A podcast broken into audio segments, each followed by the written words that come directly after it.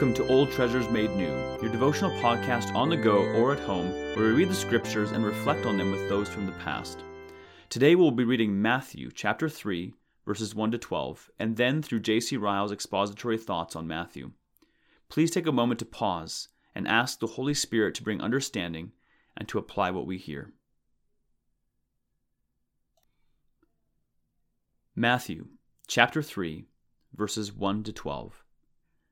In those days, John the Baptist came preaching in the wilderness of Judea Repent, for the kingdom of heaven is at hand. For this is he who was spoken of by the prophet Isaiah when he said, The voice of one crying in the wilderness, Prepare the way of the Lord, make his paths straight. Now John wore a garment of camel's hair and a leather belt round his waist, and his food was locusts and wild honey.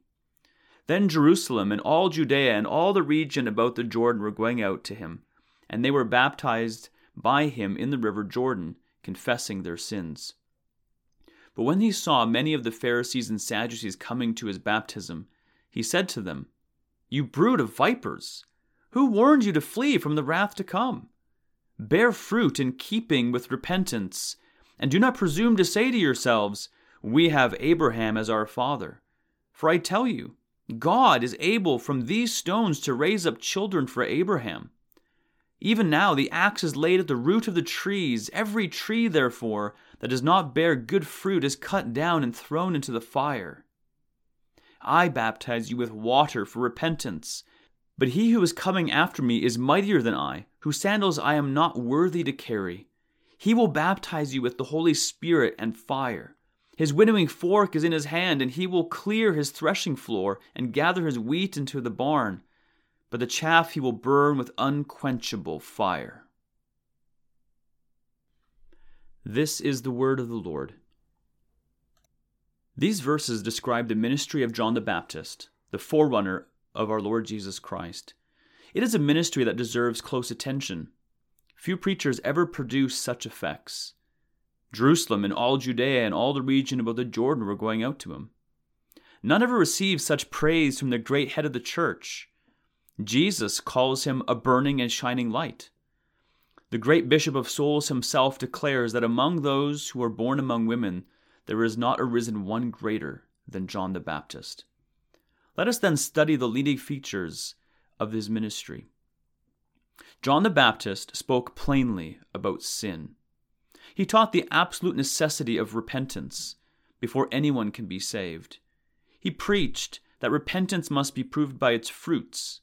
He warned men not to rest on outward privileges or outward union with the church.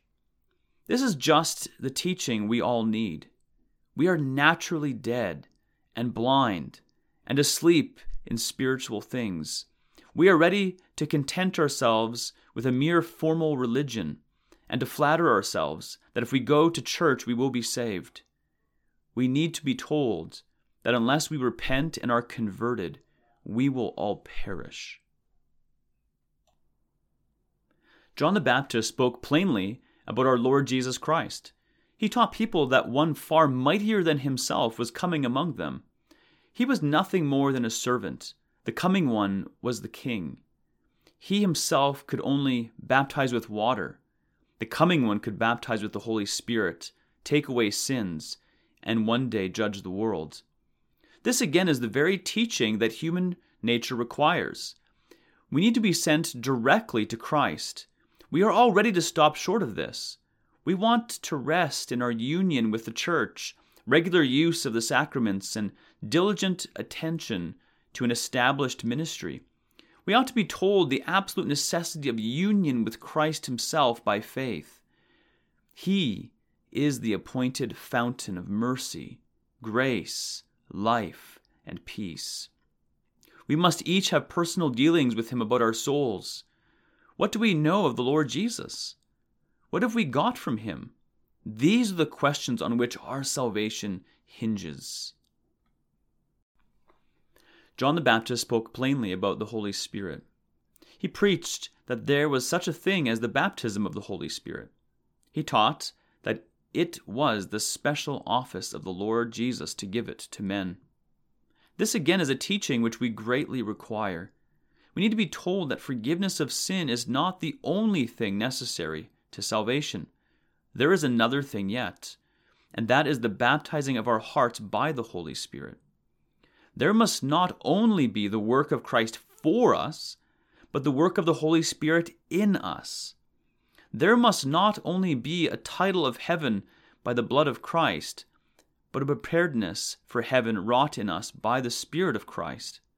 Let us never rest until we know something by experience of the baptism of the Spirit. The baptism of water is a great privilege, but let us see to it that we have also the baptism of the Holy Spirit. John the Baptist spoke plainly about the dreadful danger of the unrepentant and unbelieving. He told his hearers that there was a wrath to come. He preached of unquenchable fire in which the chaff would one day be burned. This again is a teaching which is deeply important. We need to be straightly warned that it is no light matter whether we repent or not. We need to be reminded that there is a hell as well as a heaven, and an everlasting punishment for the wicked as well as everlasting life for the godly. We are fearfully apt to forget this. We talk of the love and mercy of God, and we do not remember sufficiently his justness and holiness.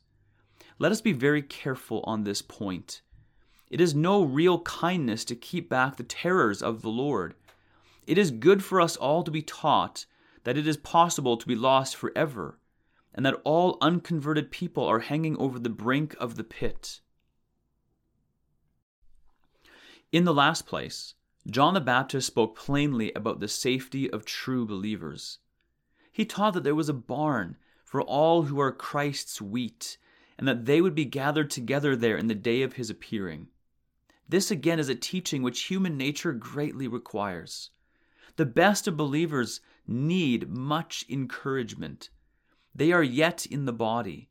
They live in a wicked world. They are often tempted by the devil. They often need to be reminded that Jesus will never leave them nor forsake them. He will guide them safely through this life and at length give them eternal glory. They shall be hidden in the day of wrath. They shall be as safe as Noah in the ark. Let these things sink deeply into our hearts. We live in a day of much false teaching. Let us never forget the leading features of a faithful ministry.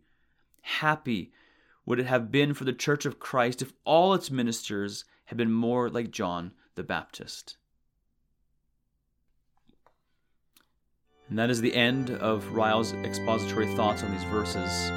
Let us carefully consider what we have heard today, and may the Lord be pleased to bring the growth for His glory.